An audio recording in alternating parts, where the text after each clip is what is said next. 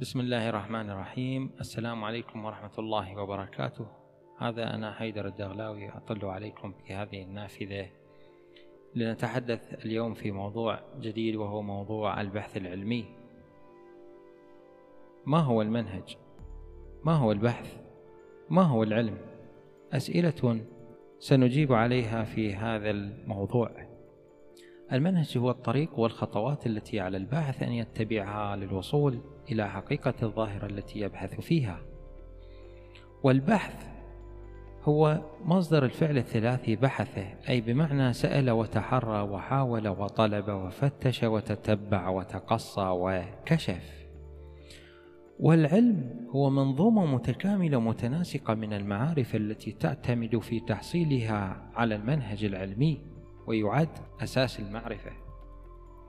أهداف العلم هو فهم الظواهر وتفسيرها وتحليلها بشكل علمي ومنطقي والتنبؤ والتخمين الذكي لما سيكون عليه الحال مستقبلا والتحكم بالظواهر وضبطها والسيطرة عليها وصنع الأدوات التي تساعد على ضبط هذه الظواهر والوصول إلى نتائج دقيقة بعد دراسة الظواهر وفحصها.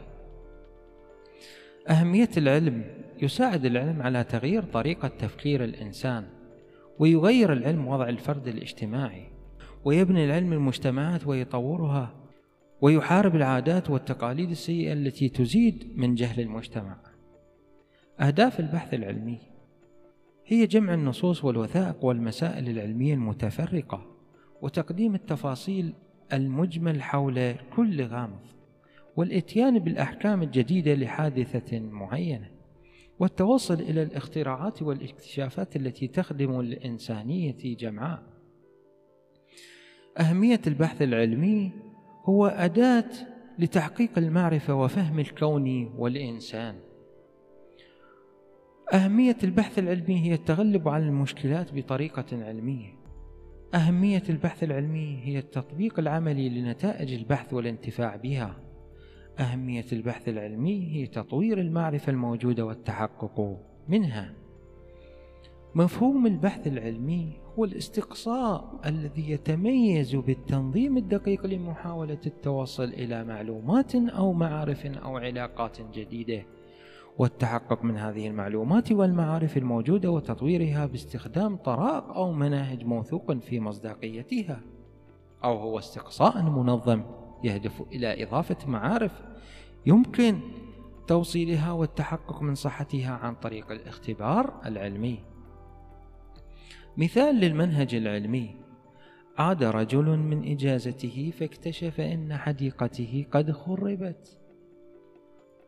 فالشعور بالمشكلة وهي مشكلة اكتشاف أن حديقة المنزل قد خربت هي الخطوة الأولى في البحث العلمي. فأخذ الرجل يفحص الحديقة فوجد السور مكسورا والزهور قد سقطت على الأرض. وهنا حدد الرجل المشكلة وهي الخطوة الثانية في التفكير والمنهج العلمي. وبينما يبحث عن تفسير لهذه الوقائع خطر بفكر الرجل أن أطفال الجيران ربما يكونوا قد خربوا الحديقة عامدين. فهذه هي الفرضية الأولى وهي الخطوة الثالثة في المنهج العلمي. وقد يخطر بفكره أن حديقته ربما دمرتها عاصفة عنيفة وهي الفرضية الثانية والخطوة الرابعة بالمنهج العلمي.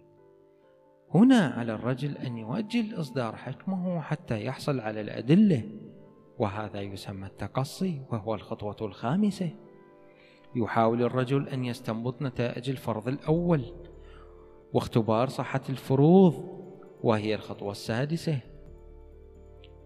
فعندما أراد الرجل أن يختبر صحة الفرض الأول فإذا كان الأطفال هم الذين خربوا الحديقة تحتم أن يكونوا في بيوتهم وقت أن كان هو في إجازة. وبعد التقصي تبين أنهم في سفرة ترفيهية أثناء ما كان يتمتع الرجل في إجازته. فحكم الرجل على الفرضية الأولى التي افترضها أنه يجب استبعاد الفرض الأول لعدم اتفاقه مع الوقائع وذلك لأن الأطفال لم يكونوا في بيوتهم وقت أن كان هو في إجازة بل هم أيضا كانوا في إجازة ترفيهية. إذا الحكم هو أن الأطفال لم يخربوا الحديقة وهنا استبعد الرجل الفرض الأول ولا بد له أن ينطلق في معالجة الفرضية الثانية وهي فرضية العاصفة. فإذا كانت الحديقة قد خربتها عاصفة عنيفة فلا بد وأنها قد خربت حدائق أخرى مجاورة. وبعد التقصي تبين بعد مشاهدة حدائق الجيران وهي خريبة أيضا.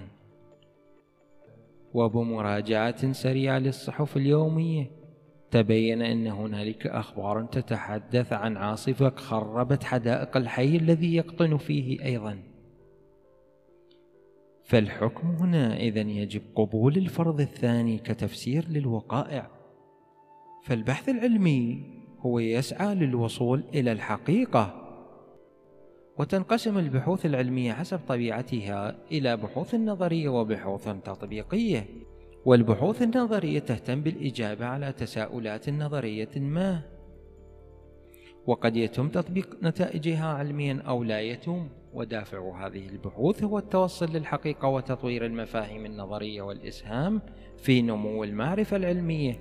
وفي تحقيق فهم أشمل وأعمق أما البحوث التطبيقية تعتمد على الواقع والاستقراء العلمي المنظم ويقوم الباحث به عادة بعدما يوحى له بعض الملاحظات والتجارب بغرض معين يصوغه صياغة دقيقة ومحددة وقابلة للقياس الكمي وتطبيق نتائجها لحل المشاكل الحالية. أنواع البحوث العلمية البحث التفسيري والتجريبي والتنقيبي والاستطلاعي والتاريخي والوصفي. فالبحث التفسيري هو مكملا للنمط البحثي التنقيبي ويهدف إلى الوصول إلى نتائج علمية محددة باستخدام أنماط منطقية. والبحث التجريبي يعتمد على الملاحظة والتجريب الدقيق لإثبات صحة الفرضيات والنظريات المطروحة. أما التنقيبي فهو دراسة لب الظاهرة العلمية والوصول إلى الحقائق والتأكيد على دقة المعلومات وصحتها. أما البحث الاستطلاعي فهو التعرف على المشكلة فقط ويستخدم في حال بساطة المعلومات المتوفرة. أما البحث التاريخي فهو دراسة الظواهر التاريخية ومحاولة تفسيرها واستنباط الدروس والعبر منها. أما البحث الوصفي فهو تحديد صفات وخصائص معينة ومقومات ظاهرة معينة كما ونوعا وكيفية.